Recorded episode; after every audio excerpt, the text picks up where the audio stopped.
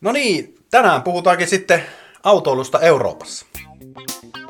Tervetuloa Elämään omarina podcastin pariin. Kyllä, ja nimenomaan omalla autolla autoilusta Euroopassa. Joo, vuokra-autot on aina asia erikseen. Katsotaan, ehditäänkö niistä tänään jutella ollenkaan. Ja veikkaa, että ei, kun meillä aina hommat karkaa sivuraiteille. Mutta siis omalla autolla Euroopassa trendikästä nykypäivänä olisi varmaan olla omalla vänillä Euroopassa tai jonkunlaisella matkailuautokombolla. Meidän tapauksessa me ollaan epätrendikkäästi liikkeellä meidän Tiidalla, eli henkilöautolla, vähän vanhahkolla sellaisella, mutta ystävällisesti kilometrejä nielevällä vai mitä kuljettaja?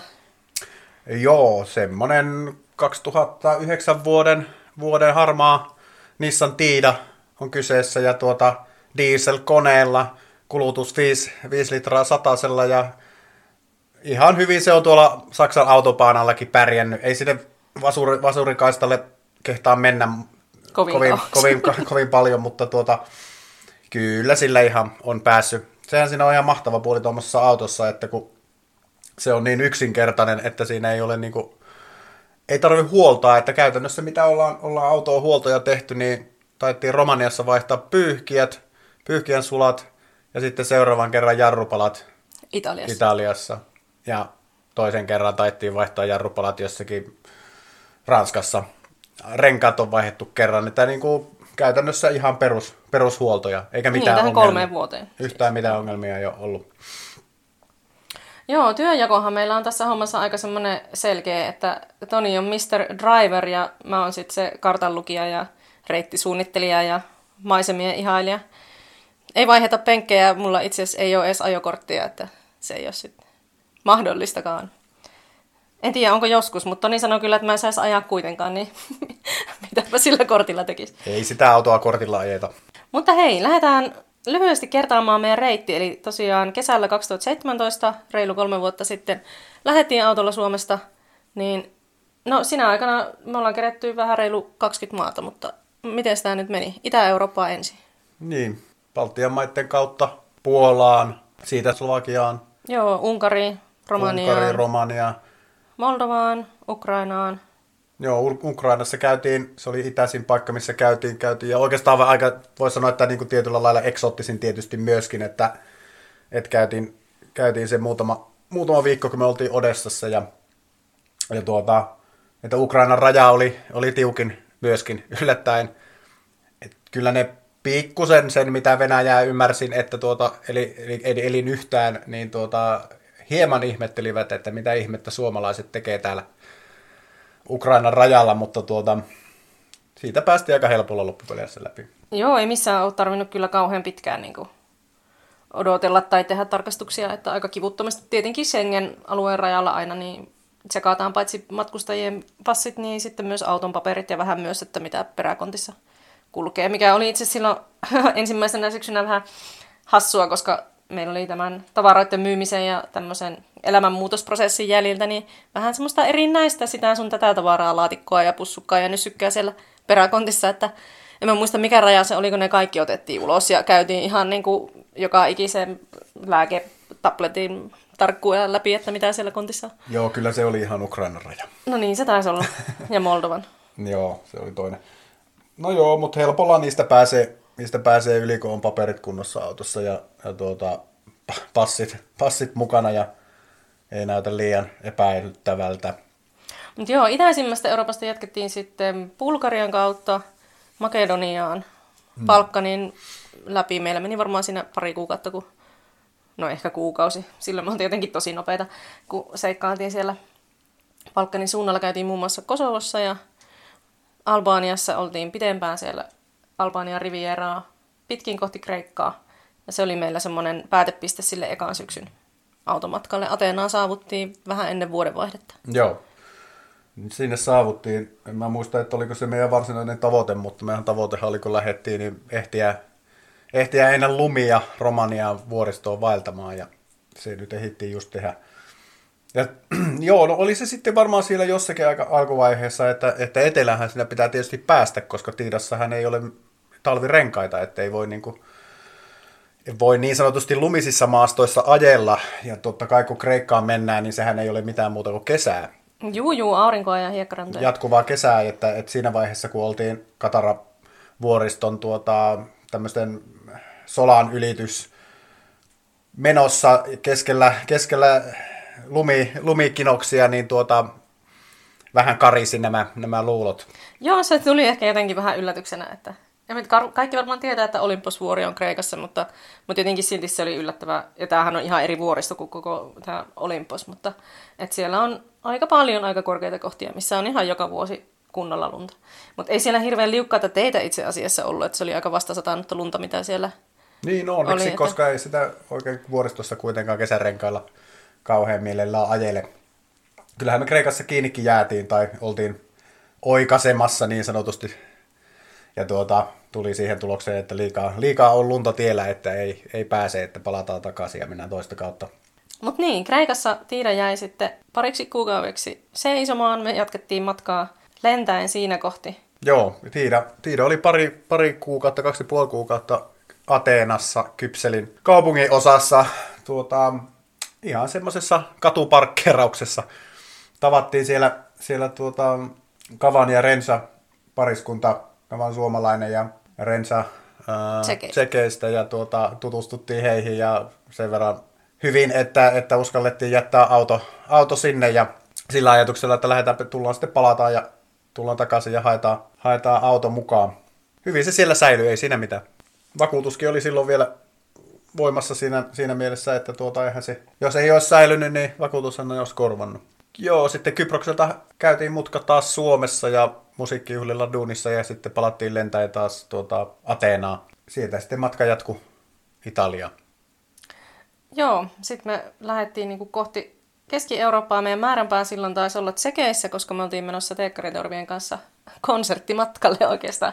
Eli tapaamaan ystäviä ja soittamaan pitkästä aikaa. Ja jotta pääsee autolla Kreikasta Tsekkeihin, niin voisi mennä tietenkin Balkanin kautta, mutta lyhin, lyhin matka on sieltä Italian kautta ja meitä kiinnosti myös ne maisemat siellä suunnalla, niin mentiin laivalla um, Italian Ankkonaan, Peloponnesoksen Niemimaalta. Semmoinen vajaan vuorokauden kestänyt lauttomatka se taisi olla. Nuku, nukuttiin kannelle, eli kauhean ukkosmyrsky, mutta Tiidalla oli asiat hyvin siellä, siellä autokannen suojassa. No ei siinä sitten Italian läpi ja Ritsionen kautta tsekkeihin ja siellä pari ku, kuukauden päivät, kun me ajeltiin, ajeltiin vähän tsekkiä ympäri ja käytiin vaeltelemassa ja jatkettiin siitä sitten aika lailla suoraan niin kuin Saksan läpi, läpi Ranskaan. Joo, siitä asti Tiida on ollut meillä vähän semmoisena niin Keski-Euroopan kesäauto tyyppisenä ratkaisuna käytössä. Eli tota, meillä asuu tuttava pariskunta Ranskan Elsasissa. Me ollaan oltu siellä talonvahteena kahtena kesänä jo. Niin. Vai kolmena? Nyt oli kolmas. Niin, kolmena kesänä. Ja tota, Tiina on saanut sieltä sitten myös tämmöisen talvehtimispaikan, että on ollut helppo jättää, kun on omakotitalon piha semmoisessa pienessä kylässä, missä on niin kuin todellakin turvallista, niin se säilyttäminen ei ole ollut ongelma. Ja sitten meillä on ollut kesäisin auto, millä kierrellä Keski-Euroopan kohteita. Mutta sitten ne automatkailuhaasteet. Eli automatkailu Euroopassahan on ihan mahtavaa näin EU-kansalaisena, kun rajat on auki ja sekä autoille että ihmisille, että ei tarvi missään passeja näytellä eikä auton papereita sen kohan ajelet ympäriinsä. Mutta sitten on niitä tiettyjä haasteita myös. Joo, ja ensimmäinen oikeastaan tämä 2018 alkusyksystä niin kuin havaittiinkin tämä, että tuota, autohan pitää, pitää katsastaa. Siinä asiaa selviteltiin vakuutusyhtiöiden tämän Trafi. Traficomin kanssa ja poliisin kanssa, suomalaisen poliisin kanssa, ja tultiin lopputuloksessa siihen, että autoa ei voi katsastaa mitenkään muuten kuin ajamalla se Suomeen. Joo, mutta tämä oli ihan hauska siis, ennen kuin päästiin tuohon lopputulokseen, niin tämä viranomaispompottelu, että ensimmäisenä lähdettiin kysymään Trafikomilta, joka on niin katsastusasioista vastaava viranomainen. Ja sieltähän kai aika nopeasti vastattiinkin, mutta vastattiin vaan, että, että emme ota kantaa ja että tämä on vakuutusyhtiöstä riippuva mm. asia. Ja vakuutusyhtiö ystävällisesti kertoi meille sitten, kun sinne soiteltiin tai viestiteltiin, että, että kysykää Trafilta, että Trafi vastaa näistä katsastusasioista. Kyllä, kyllä. Ja siinä kohti tuli niin kuin ensimmäistä kertaa se, että aha, että tota, ei kukaan tiedä. Niin, että tämä on semmoinen asia, mistä ei vaan semmoinen tilanne, ole mitään tietoa. tilanne, että ei ole. Ja tämä poliisikysely oli siis ihan, ihan epävirallinen poliisin lausunto siitä, että ei tähän nyt oikein ole sen kummempaa sääntöä, että, että katsastus koskee Suomen teitä. Että niin kauan kuin ajelette siellä Euroopassa, niin ajelkaa vaan. Ja sitten kun tuutte Suomeen, niin sitten vaan suoraan konttorille. Joo, tämä oli, tämä oli poliisin lausunto tähän asiaan, niin kuin sanottua, epävirallisesti. Mutta hänkään ei varmaan ajatellut, että me oltaisiin suunniteltukaan ajaa siis pitempään kuin joku muutama päivä tai muutama viikko yli tai leimapäivä. Kuukausi. Mutta sepä tässä onkin haastavaa tai erikoista, että, että EU-ssa kun ollaan, niin rajat on auki ja va- liikkuvuus on vapaata. Ja olen sen verran tässä niin selvitin tätä vielä katsastusasiaa, että, että EU-direktiivi säätää hyvin tarkasti, mitä katsastus tarkoittaa. Eli jokainen EU-maa noudattaa pykälälleen katsastuslainsäädäntöä, miten se auto tulee tarkistaa. Mutta ei ole mahdollista edelleenkään virallisesti käyttää autoa katsastuksessa toisessa EU-maassa. Eli käytännössä tässä ei ole minun käsityksen mukaan mitään muuta selitystä tai syytä kuin se, että, että mailla ei ole tällä hetkellä niin kuin reaaliaikaista järjestelmää äm, selvittää, että auto on katsastettu lainmukaisesti. Eli toisin sanoen, Suomessa kun poliisilla on järjestelmät, käytännössä jää kiinni, kiinni sataprosenttisen varmasti katsastamattomalla autolla ajamisella, ajamisesta, mutta sitten kun tullaan rajan yli, niin ei ole enää järjestelmää. Eli kaikki perustuu oikeastaan niin kuin, ää, satunnaistarkastuksiin ja mahdollisiin erikoistilanteisiin. Mm. Eli, ja siis semmoista tilannetta kuitenkin, no kaikkihan tietää, että katsastuksessa on kyse siitä, että, että tarkistetaan, että auto on niin kuin kelvollinen tieliikenteessä ajettavaksi, niin sille maalaisjärjellä voisi ajatella, että no senhän voi todeta millä vaan katsastusasemalla, missä vaan. Teoriassa varmaan voikin, mutta totta kai sitten kun puhutaan byrokratiasta, niin vaikka ajaisi esimerkiksi täällä Ranskassa johonkin katsastuskonttorille ton tiida ja saisi sieltä sen lapu, että no tämä on ihan soiva peli, niin se ei ole mikään virallinen asiakirja, eikä sitä voida kirjata mihinkään rekisteriin, niin silloin sillä paperilla ei myöskään ole mitään merkitystä, sit, jos hmm. sattuu jotain ja sitä oikeasti tarvitsisi. Vakuutusyhtiön vakuutuskirjassa sanotaan selkeästi kaskon kohdalla, että kasko ei ole voimassa vakuuttama, katsastamattomalla autolla. Hmm. Mutta tieliikennelaki ja tieliikennevakuutus on voimassa ajoneuvoilla, jolla on tarkoitus ajaa tie, tieliikenteessä.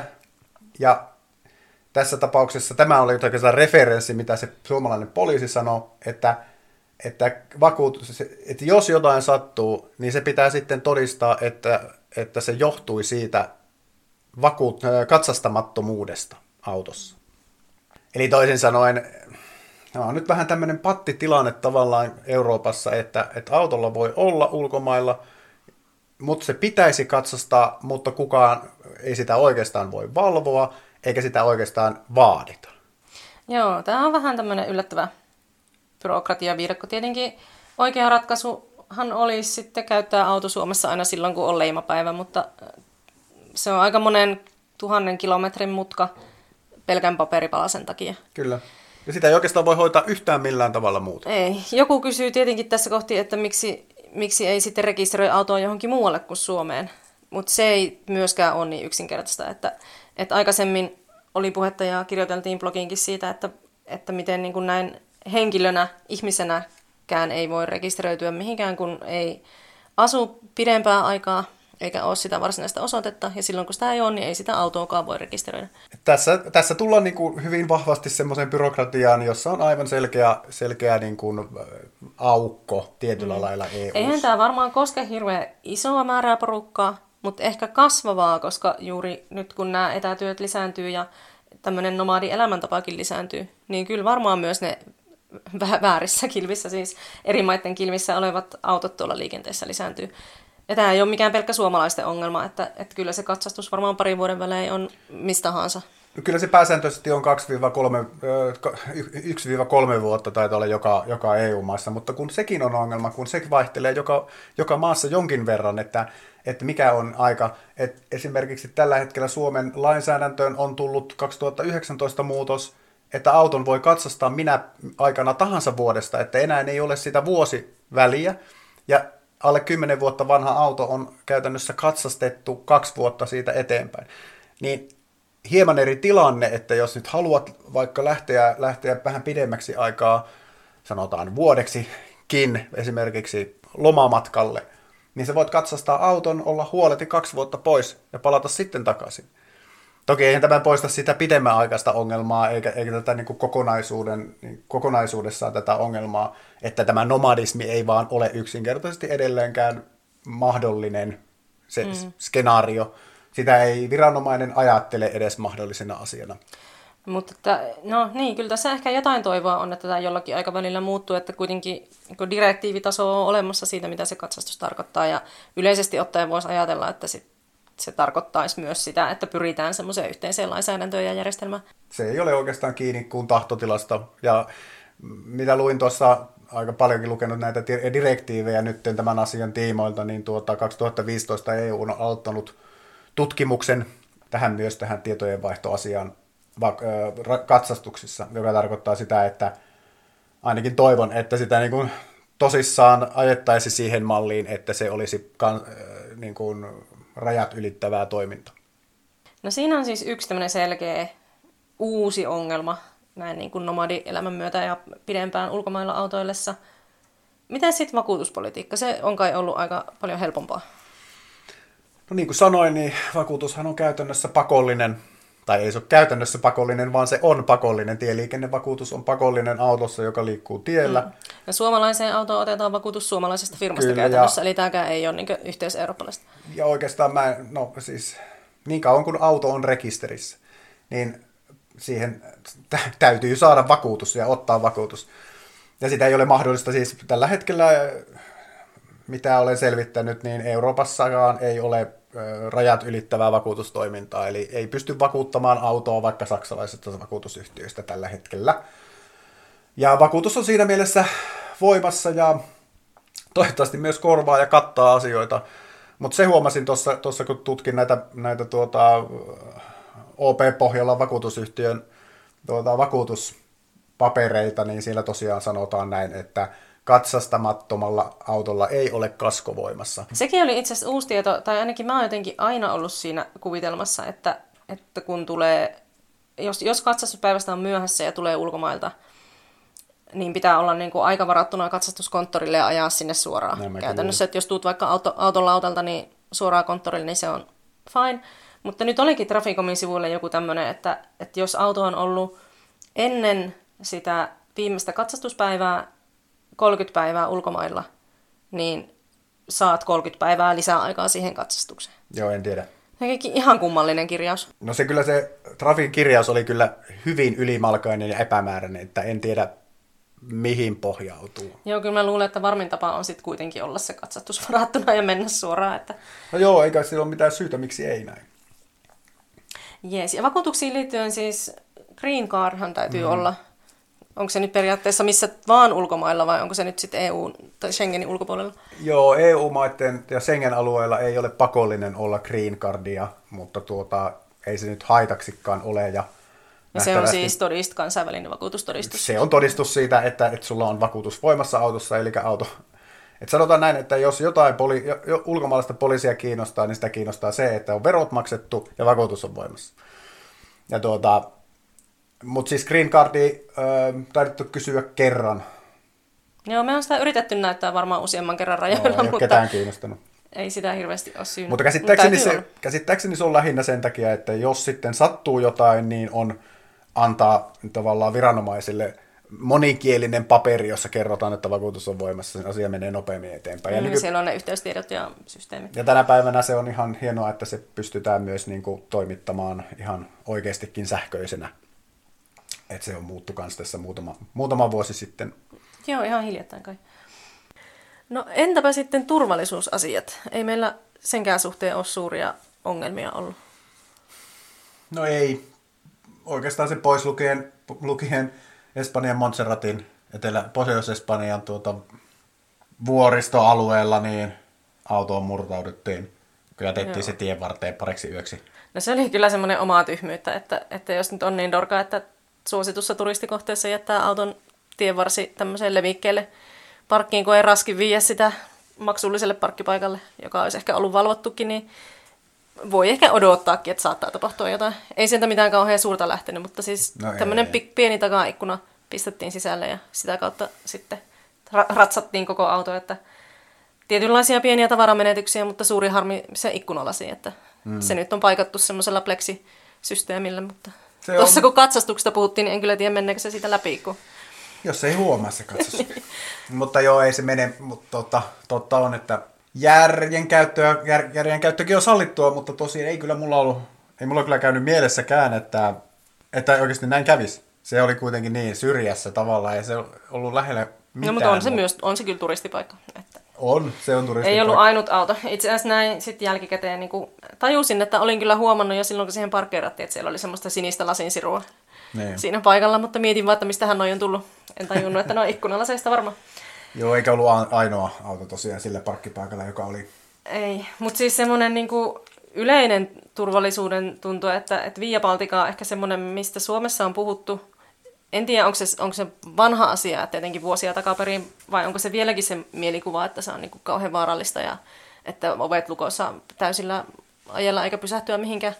Mutta eihän siellä mitään, mitään ei, ollut. Ei ole kyllä ollut missään, missään mitään oikeastaan ongelmia.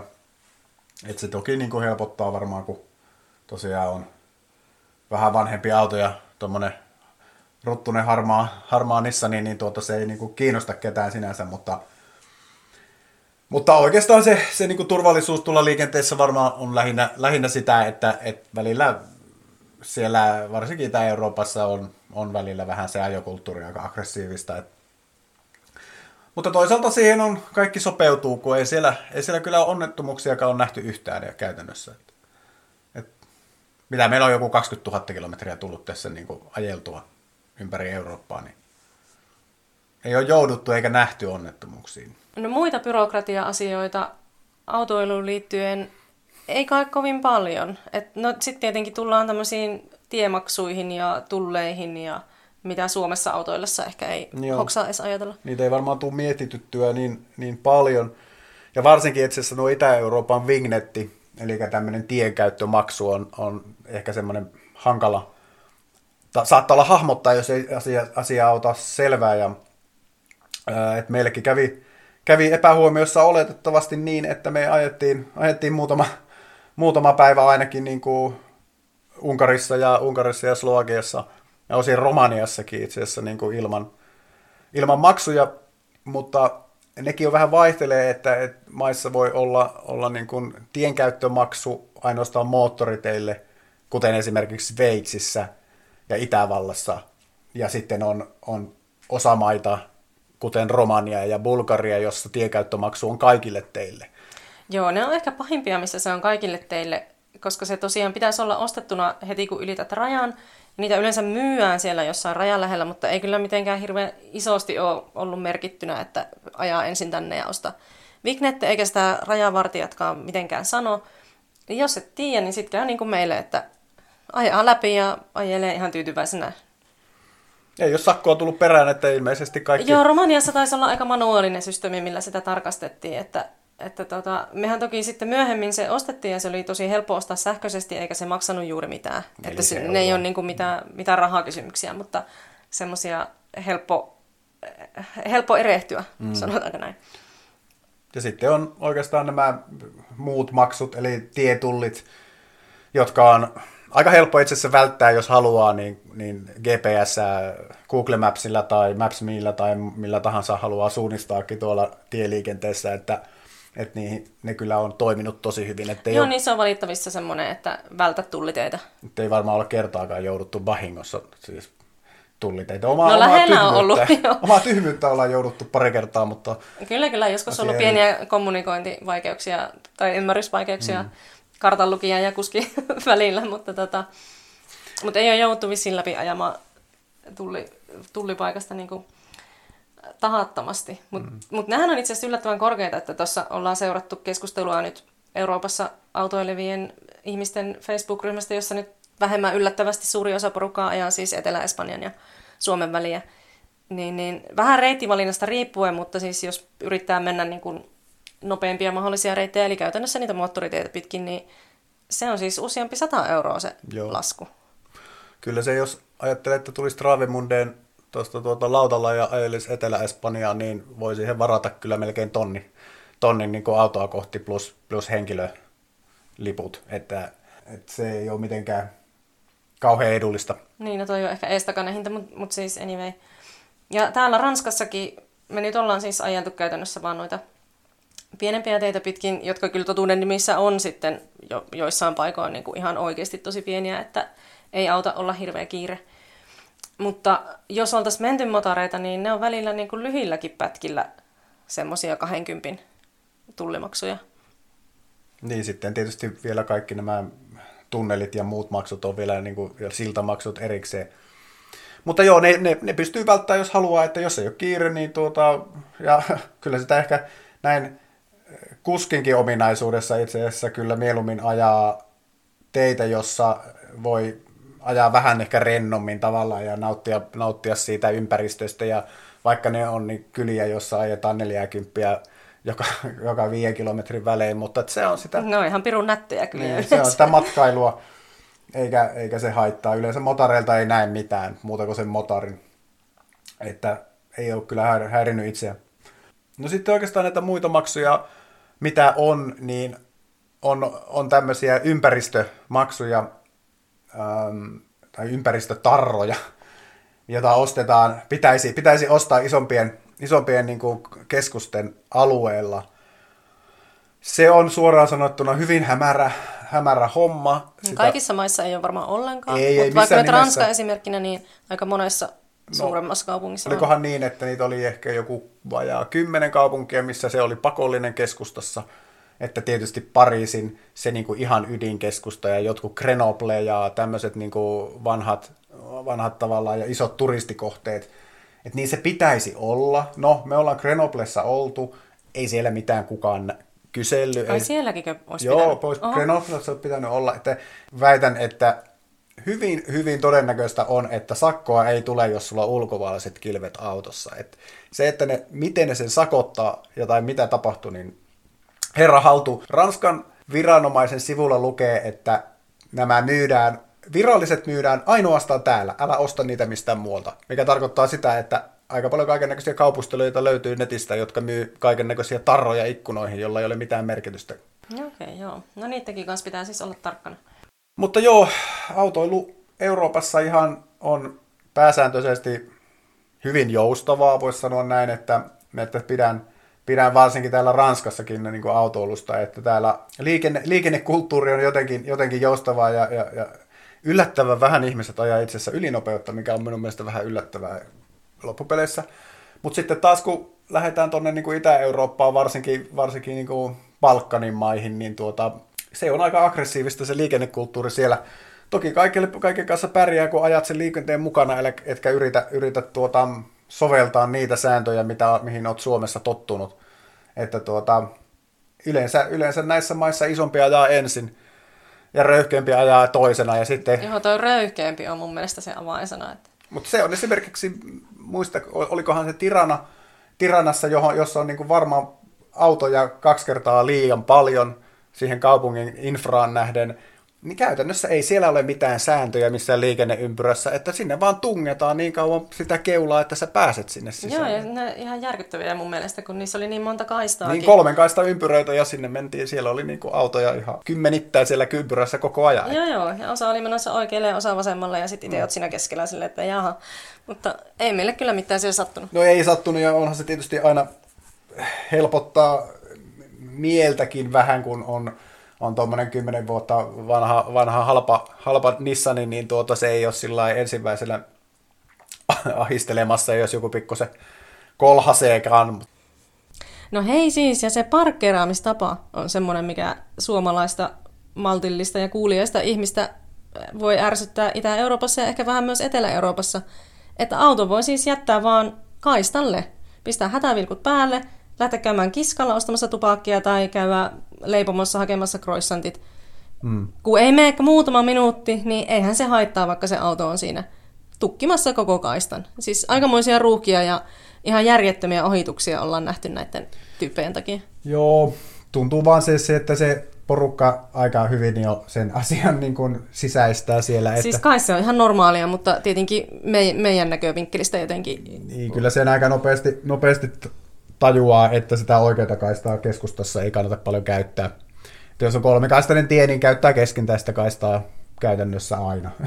tuota, on se kuitenkin se ero näissä monesti, monessa maissa, missä ollaan oltu ja kaupungeissa, kun ajelee, että siellä sitä autoa on vähän eri luokkaa, että, että kyllä se niin ajotyylikin on hyvin, siis se on joustava, mutta se on niin kuin aggressiivinen, että silloin kun mennään, niin silloin mennään, et joustavaa, ja, joustavaa ja, mutta tehokasta liikkumista, että ilman sitä niin ei, ei nämä suurkaupungit toimisi, ei siis mitään toivoa.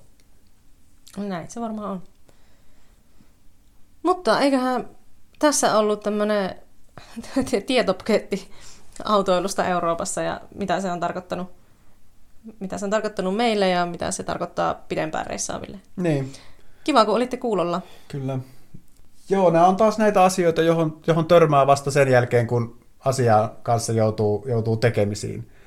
Ja koostetaan blogiin kolme postausta tästä Autolla Euroopassa sarjaan, niin tuota, vähän, vähän tarkempaa taustatietoa ja ottakaa, ottakaa ihme, ihmeessä yhteyttä ja kyselkää, jos, jos tulee jotain ja tarvitte taustatietoa, että mielellään jaetaan, jaetaan tietoa. Mutta näihin kuviin, näihin tunnelmiin. Jep, palataan. Moikka! Moi moi!